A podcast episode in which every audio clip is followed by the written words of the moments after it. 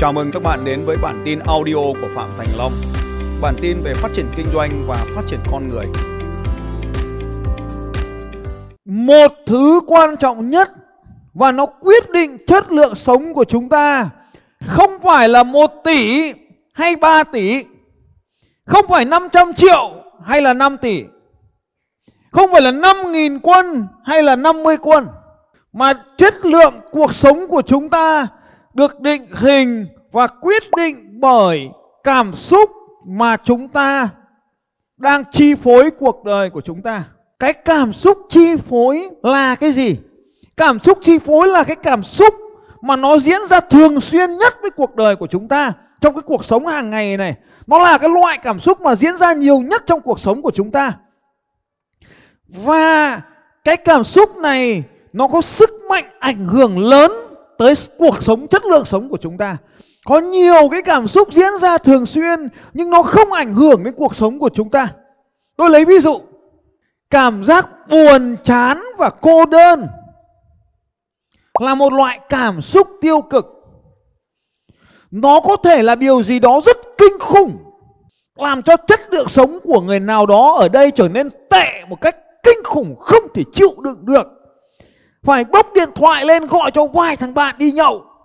Nhưng có những người cảm xúc tiêu cực là cô đơn chán trường. Nhưng không quan trọng với anh ta. Anh ta vẫn có thể tiếp tục ở một mình, sống một mình, ăn cơm với mẹ. Mà không cần phải có bạn gái, bạn trai gì cả. Tôi nói như thế là tôi nói tránh ý. nhưng họ không cảm thấy cô đơn là, là đáng kể cho nên cô đơn là điều được chấp nhận trong cuộc đời của họ. Như vậy cảm xúc cô đơn chán trường nó là cảm xúc thường diễn ra nhưng nó không phải là cảm xúc ảnh hưởng lớn tới cuộc đời của họ. Cho nên ở đây chúng ta chỉ cần xác định những cảm xúc chi phối cuộc đời của chúng ta thôi. Tôi lấy một ví dụ. Xấu hổ là một cảm xúc chi phối của những người chưa từng nổi tiếng trước khi họ nổi tiếng, thì xấu hổ là điều gì đó rất khủng khiếp với họ. Cái ông này là ông ấy không chịu được áp lực, xấu hổ, vì ông ấy chưa phải người nổi tiếng. Cái người nổi tiếng thì lại không xấu hổ, mà cái người không có tên tuổi gì thì lại xấu hổ. Cuộc đời nó lại bi đát như thế chứ vì sao các anh chị? Vì ông ấy không quen cái áp lực đứng trước đám đông. Cho nên cái cảm xúc xấu hổ này là cảm xúc chi phối. Vậy thì không phải ngôi nhà đẹp không phải chiếc xe sang, không phải vợ chân dài là hoa hậu, cũng chẳng phải một anh chồng đẹp trai, cũng không phải những người đứa con thông minh và ngoan ngoãn, cũng chẳng phải tiền bạc. Mà cái cách chúng ta đang quản trị, điều khiển, điều phối cái cảm xúc của mình mới quyết định chất lượng sống của mình. Hoa hậu đi dép tổ ong, có làm xấu đi vẻ đẹp của hoa hậu không các anh chị? Không nhưng mà đấy là trong cuộc sống hàng ngày, còn lên sân khấu thì vẫn phải đi quốc cao, đó là chuyện đương nhiên cho nó hợp cảnh. Đi một chiếc xe sang trọng, có làm mình trở nên sang trọng hơn không? Cũng còn tùy. Nếu đi chiếc xe sang trọng mà lại thò chân vào trước khi thò mông, thì chưa chắc đã sang trọng được. Phải không? Ngồi trên siêu xe mà lại thò chân vào trước khi thò mông vào là không vào được ra lại ra mông trước cái hình dung là thế này này. Cái cửa xe mình mở ra thế này, xong mình thò chân vào, xong mình thò chân vào, xong mình mới ngồi xuống. Thì trông nó như thế. Nhưng mà thực tế là mình phải vào xe như thế nào? Mở cửa ra này, hít cái mông vào, còi xuống, rồi mới co chân vào thế này này. Thì nó mới là xe. Cho nên là có xe sang mà chưa chắc đã sang. Như vậy thì cái xe, nếu như chúng ta không thực sự hiểu nó, thì sang mấy là sang cũng không thể đem đến cảm xúc tích cực cho chúng ta được. Tôi nói ví dụ thế này. Trong mùa dịch ấy, chẳng lái xe đi đâu cả. Chẳng đi đâu cả. Cho nên là cứ thỉnh thoảng tôi cảm thấy chán. Tôi lại ra, tôi mở xe của tôi ra. Tôi chui vào trong xe. Tôi ngồi lên bộ da napta đấy. Mềm mại và êm ái đấy. Nó còn mát hơn cả da phụ nữ ấy. Thích lắm. Mô tả thế anh em có muốn ngồi thử lên xe của tôi không? Đấy. Nên là thỉnh thoảng xuống xe ngồi tí. Thế đi để mà quyết định được cái cảm xúc của chúng ta ấy, thì nó có ba cái con đường sau đây để chúng ta xử lý cái cảm xúc, để tạo nên những cái cảm xúc mà chi phối cái cuộc sống của chúng ta. Thì cái đầu tiên, chúng ta phải biết đâu là những cảm xúc chi phối cuộc đời của chúng ta. Mỗi người thì sẽ có những cảm xúc khác nhau và sẽ có cho mình những cảm xúc chi phối khác nhau. Như tôi vừa nói, những người chưa kịp nổi tiếng thì cảm xúc xấu hổ sẽ là một cảm xúc chi phối tiêu cực. Nhưng mà theo thời gian khi anh ta đạt đến nút bạc rồi thì anh ta rất là yêu quý những cái comment, kể cả những comment tiêu cực vì nó là một phần giúp đẩy kênh phát triển.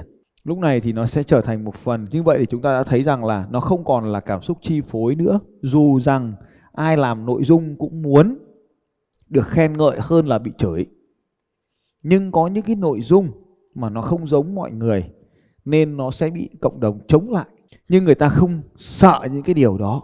Cho nên là cảm xúc xấu hổ này không chi phối cuộc đời của người ta. Chúng ta hay gọi những người này là mặt trơ chán bóng. Hay còn gọi một khái niệm khác là đứt dây thần kinh xấu hổ.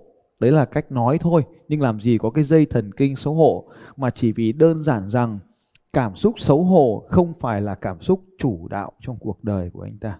Tôi lấy một cái ví dụ khác, cảm xúc tự hào. Cảm xúc tự hào có thể là một cảm xúc tích cực mang tính chi phối cuộc đời của ai đó ở đây.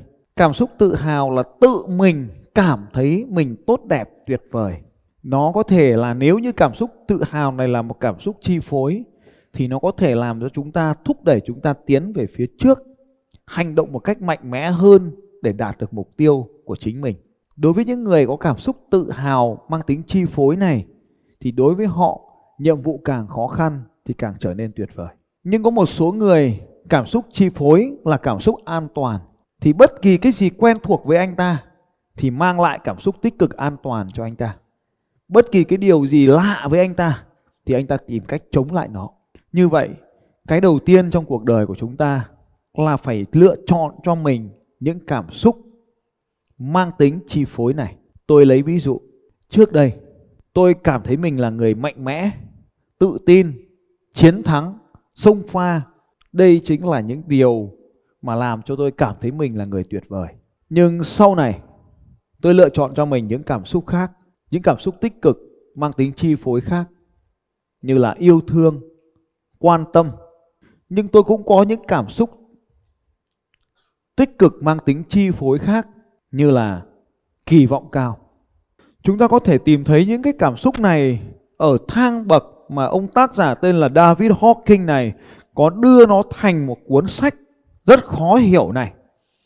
Và chúng ta gọi nó là sức mạnh hay quyền lực.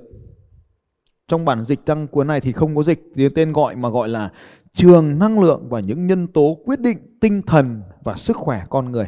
Tôi lấy một vài ví dụ xem bạn đang thuộc về những cảm xúc chủ đạo nào nhé. Nhục nhã. Có thể chẳng có điều gì đang diễn ra cả, nhưng mà tự nhiên cảm thấy nhục nhã. Thì đây chính là một trạng thái của cảm xúc nhục nhã, dằn vặt, thờ ơ, đau khổ, sợ sệt, khao khát, tức giận. Đây là những cảm xúc tiêu cực. Tôi đọc thử xem có còn tiêu cực không nhá. Kiêu hãnh là tích cực hay tiêu cực? Kiêu hãnh, tự hào đấy là tích cực hay tiêu cực? Ai nói kiêu hãnh là tiêu cực thì giơ tay lên. Ai nói kiêu hãnh là tích cực thì giơ cao tay lên. Cảm ơn các bạn. Ví dụ như thế này là kiêu hãnh này. Kiếm nhiều tiền hơn và chụp ảnh tiền trưng lên mạng đi xe đẹp, ngồi trước đầu xe, khoanh tay vào, co chân lên, chụp cái xe, gọi là kiêu hãnh. Ở trong một ngôi nhà thật là sang trọng và giơ cao tay lên và xoay một vòng xung quanh ngôi nhà và chụp cái ảnh quay chậm đó với cái váy nó tung trên xung quanh. Đó là một biểu hiện của kiêu hãnh và lòng tự hào. Trong tác giả thì có chia sẻ đó cũng chính là một loại cảm xúc tiêu cực Bắt đầu từ đây thì mới là cảm xúc tích cực. Trong đó can đảm mức năng lượng 200 coi như mới là mức không. từ trung dung tự tại trở lên đấy thì mới coi là 250 bắt đầu được coi là tích cực.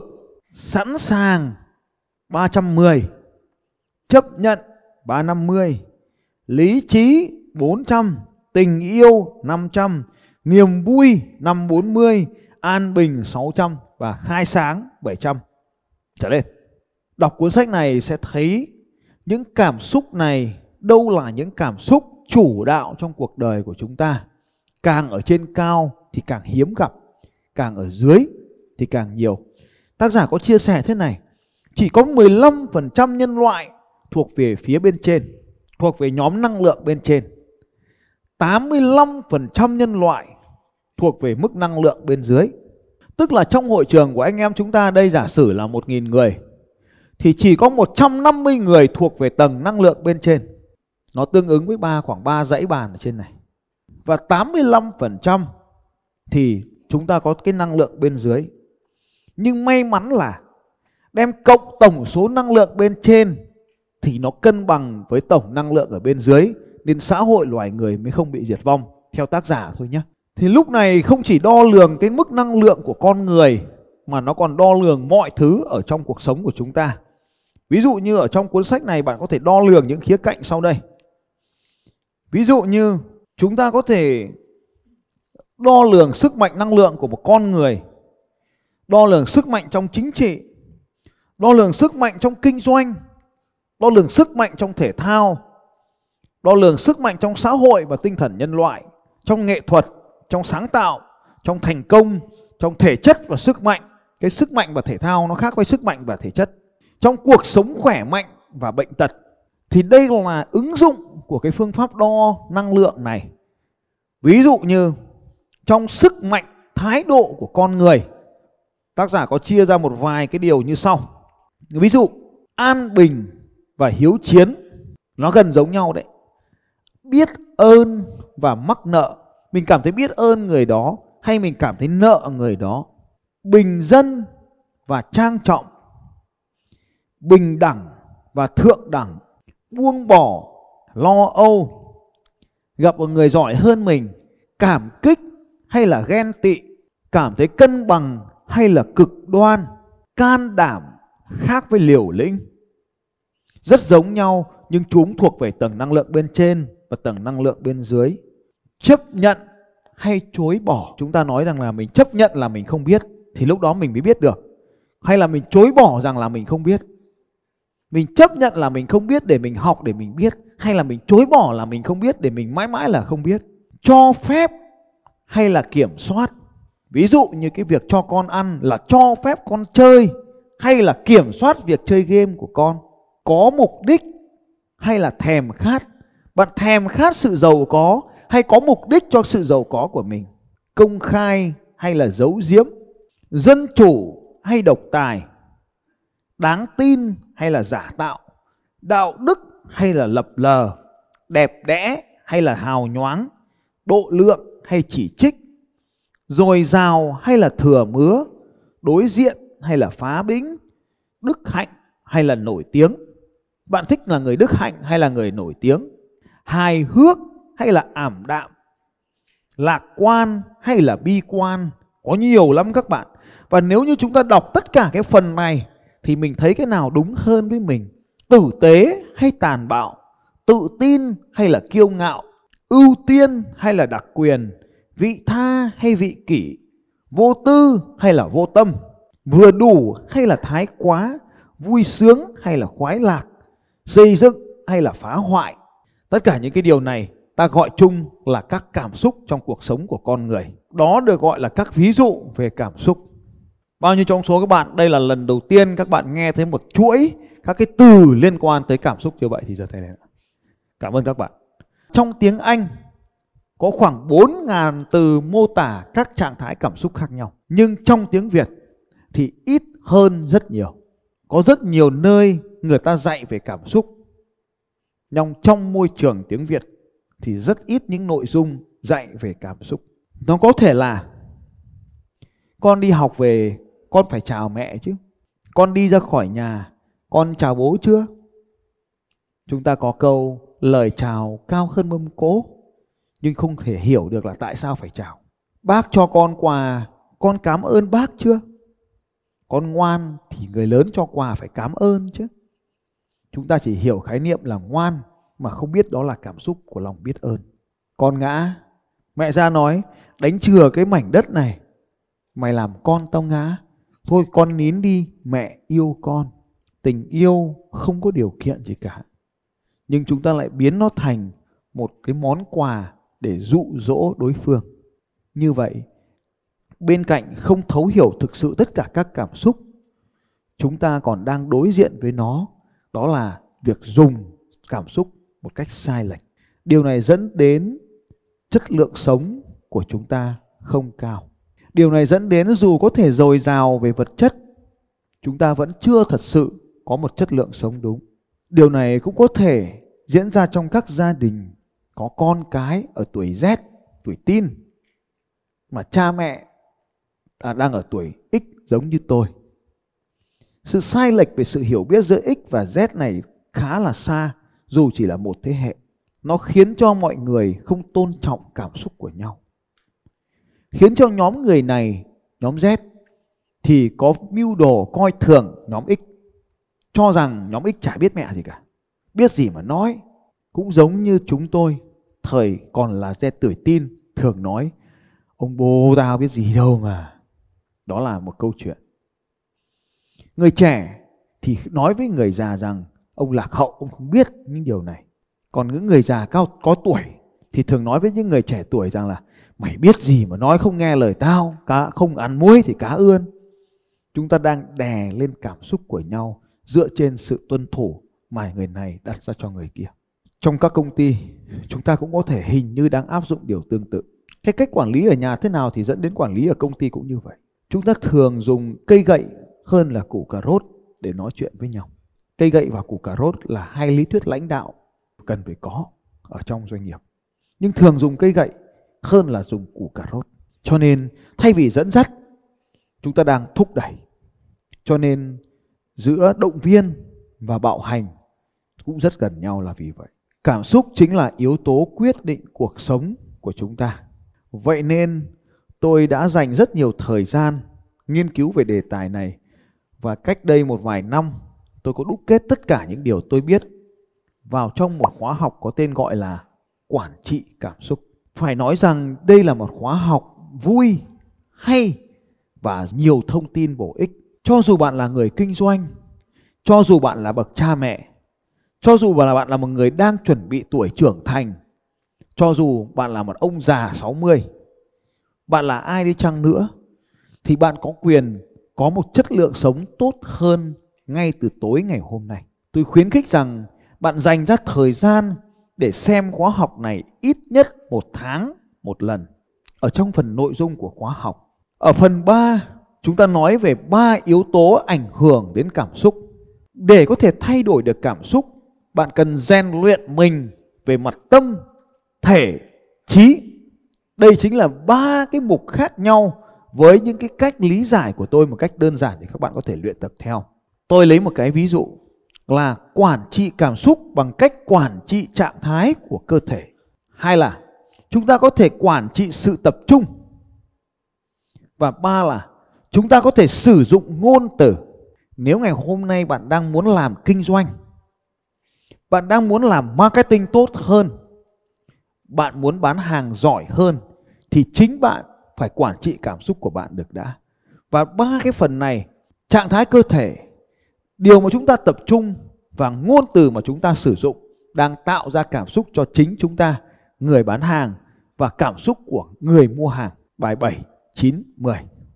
Và trong này tôi có bài 8, 5 yếu tố ảnh hưởng tới thân thể. Một vài cái cảm xúc hạnh phúc, tội lỗi, giận dữ và cách xử lý nó để nó không còn tàn phá cuộc đời của chúng ta nữa. Ở phần 5, trong cuộc sống và trong công việc. Ở trong công việc, chúng ta có một vài cảm xúc tiêu cực như là căng thẳng, tức giận.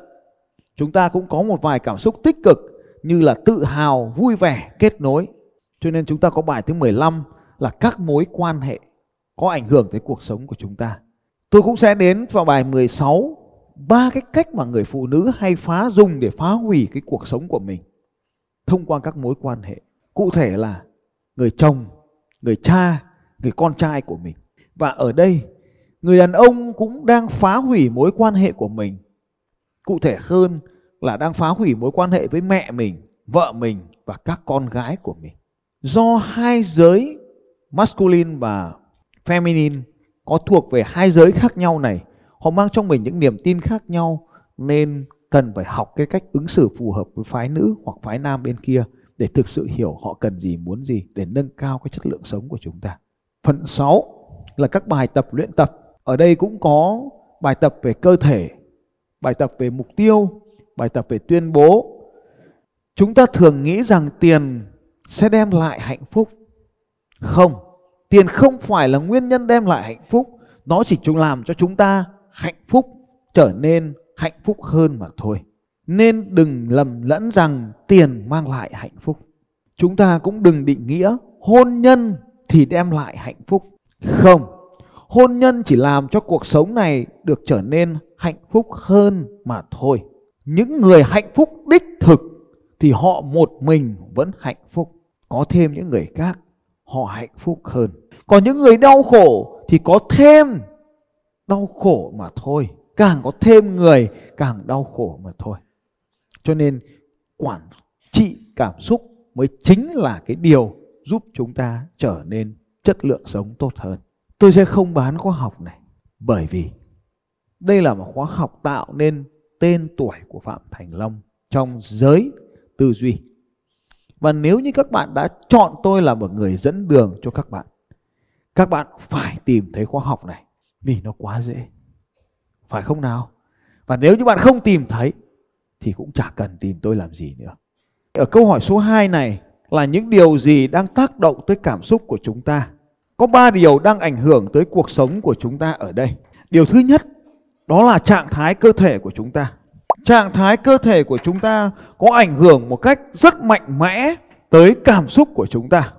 Cảm xúc nào thì trạng thái cơ thể đó. Cho nên mới sinh ra một cái bộ môn có tên gọi là đọc vị, ngôn ngữ hành vi bên cạnh cái trạng thái cơ thể thì chúng ta có một cái phần thứ hai. Đó là những điều mà chúng ta đang tập trung vào.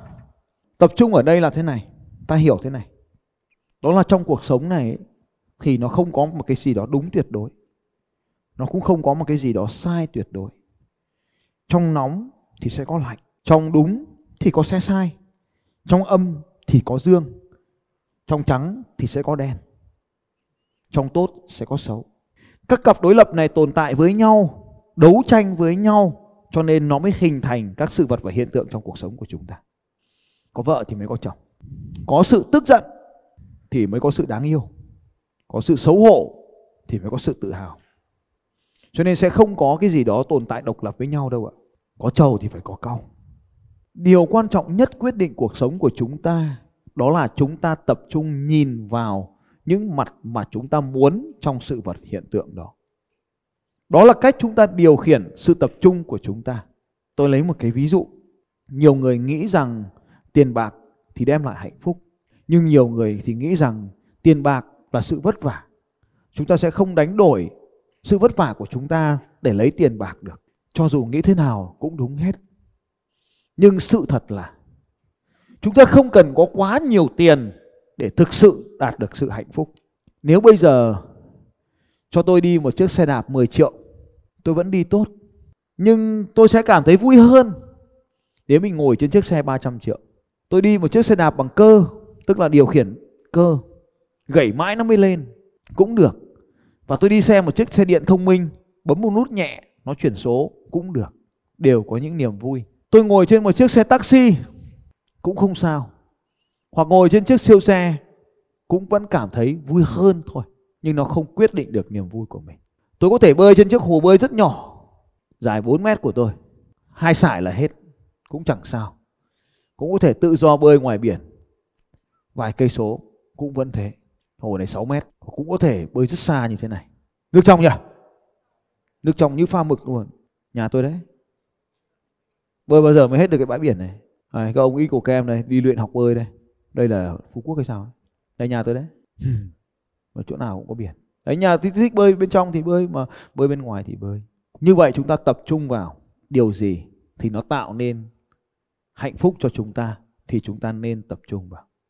Thế thì cái điều mà chúng ta tập trung vào ở đây nó có thể thông qua một cái kỹ thuật sau đây có tên gọi là kỹ thuật đặt câu hỏi. Câu hỏi rất đơn giản thế này thôi các bạn này. Hỏi những điều mà nó tạo ra cảm xúc tích cực cho chúng ta. Đây chính là phần thay câu hỏi đổi cuộc đời. Tôi lấy một cái ví dụ sau đây. Một cô gái đang khóc. Tôi hỏi làm sao cô khóc? Cô ấy nói dạo này tôi làm ăn kinh doanh thua lỗ quá. Tôi cảm thấy chán quá. Tôi chỉ muốn chết thôi. Cảm xúc của cô gái lúc này đang ở bậc tích cực hay tiêu cực các anh chị? Tích cực hay tiêu cực? Tiêu cực đến cấp độ nào rồi ạ? Cấp độ phá hủy rồi. Đúng rồi đấy, cấp độ chán nản cùng cực và muốn phá hủy rồi. Vậy thì làm thế nào để đưa người ta lên? Bước số 1, thay đổi trạng thái. Tôi nói, này, cô đứng thẳng lên, dựa lưng lên nào, đừng có gục cái đầu xuống như thế nữa. Ưỡn ngực cao lên nào, vươn thẳng vai lên, đứng thẳng lên nào. Đấy là điều đầu tiên tôi nói với cô đó. Điều thứ hai, tôi nói trong quá khứ, cái thời điểm nào là thời điểm kiếm được nhất nhiều tiền? Cô ấy nói trước dịch tôi kiếm được từng này tiền, được tiền này tiền. Chỉ cần hỏi trong quá khứ cô kiếm được nhiều tiền nhất lúc nào thì lúc đó cô ấy đã rời khỏi cái thời điểm hiện tại tức là thời điểm đang thua lỗ này để đi đến cái thời điểm trong quá khứ, thời điểm mà cô ấy kiếm được nhiều tiền nhất. Cho nên đây được gọi là phép dịch chuyển dòng thời gian mèo máy Doraemon. Chúng ta ở trong hiện tại chúng ta buồn quá thì chúng ta quay về quá khứ. Đó là cách chúng ta đi ngược dòng thời gian. Có một kỹ thuật khác cũng là sử dụng dòng thời gian này. Ví dụ như tôi nói với cô ấy, hãy tưởng tượng xem, bây giờ nếu như có một phép màu mà trong tay cô có rất nhiều tiền thì cô sẽ cảm thấy thế nào? Là cô ấy nói à thì tôi sẽ thế này, à thì tôi sẽ thế kia, vân vân. Như vậy, những câu hỏi này có thể quyết định chất lượng sống của anh em chúng ta không? Quay sang bên cạnh hai file rằng là thay câu hỏi đổi cuộc đời. Nhưng thực tế là chúng ta thường hỏi những câu hỏi khiến chúng ta có cảm xúc tiêu cực, mang tính phá hủy. Tôi lấy ví dụ như thế này. Làm thế nào để tưởng chừng câu hỏi rất ngon, rất đơn giản. Nhưng làm thế nào để em không còn thua lỗ nữa? Làm thế nào để chồng em không cái kia, không cái nọ? Làm thế nào để nhân viên của em không bỏ em? Ví dụ như vậy. Cho nên là đặt câu hỏi để tập trung vào điều mình muốn chứ không đặt câu hỏi vào những điều mình không muốn. Tôi xin chia sẻ với các anh chị bộ những câu hỏi sau đây để có thể ngay lập tức thay đổi cái trạng thái cảm xúc của mình này. Một, bạn có thể trả lời ngay bây giờ luôn. Cho đến khi tôi hỏi, bạn trả lời luôn vào trong vở của mình. Câu hỏi một, điều gì khiến bạn cảm thấy hạnh phúc nhất vào lúc này? Bạn có 30 giây cho mỗi câu hỏi. Câu hỏi 2, điều gì khiến bạn cảm thấy tự hào nhất về mình vào lúc này? Câu hỏi 3, điều gì làm bạn cảm thấy phấn khích nhất vào lúc này? Câu hỏi 4. Điều gì khiến bạn cảm thấy vui vẻ vào lúc này? Câu hỏi 5. Bạn yêu ai? Ai yêu bạn? Chúng ta còn câu hỏi cuối. Bạn biết ơn ai vào lúc này? Yêu thương và biết ơn. Bây giờ hãy dành thời gian để xem lại toàn bộ những thứ bạn vừa viết xuống. Tự hào, hạnh phúc, phấn khích, vui vẻ, biết ơn, yêu thương Xem lại một lần nữa và bỏ qua phần câu hỏi, chỉ đọc phần câu trả lời. Chính bạn chỉ đọc phần câu trả lời của bạn. Đây là một bài tập huấn luyện chỉ số thông minh cảm xúc. Bạn đã làm nó rất nhiều lần trong trước đây. Ở trong cái phần cảm xúc này còn có một phần nữa đó là ngôn từ. Chúng ta cần rèn luyện cho mình, tập luyện cho mình cái bộ ngôn từ để nó tạo ra những cảm xúc mạnh mẽ của chúng ta. Như vậy, ai đó ở đây có một cái mục đích đến với chương trình này đó là tìm cho mình năng lượng đúng rồi tìm cho mình năng lượng tìm cho mình những sự tích cực tìm cho mình những cái trạng thái mà thúc đẩy mình tiến về phía trước xin thưa với các anh chị tất cả những điều này chúng ta gọi chung nó là những cảm xúc tích cực. Một người tràn đầy năng lượng là một người tràn đầy cái sự phấn khích, vui vẻ, hoạt náo. Đó là những người tràn đầy năng lượng. Trong kinh doanh, bạn muốn có một đội nhóm tràn đầy năng lượng tích cực. Cho nên có ba điều. Một là giữ trạng thái của đội nhóm chúng ta trong trạng thái năng lượng đỉnh cao. Hai là huấn luyện đặt những câu hỏi, hướng dẫn mọi người tập trung vào những điều tích cực. Thay vì ngồi nói xấu nhau, hãy tập trung vào những điều tích cực. Tập trung vào mục tiêu, tập trung vào những cái hành động tạo ra kết quả. Và thứ ba là dùng những ngôn từ tạo ra tích cực. Tôi gọi nó là những những cái ngôn từ phép thuật tuyệt vời, cố lên, sắp được rồi, thành công, ăn mừng thôi nào. Đó là những ngôn từ có thể tạo nên sức mạnh đây chính là phần bí mật quan trọng nhất của cuộc sống, làm thay đổi chất lượng sống của chúng ta. Bao nhiêu số các bạn đã học thêm một điều gì đó ngày hôm nay cho đây lên nói tôi. Cảm ơn các bạn. Xin chào các bạn và hẹn gặp lại các bạn vào bản tin audio tiếp theo của Phạm Thành Long vào 6 giờ sáng mai.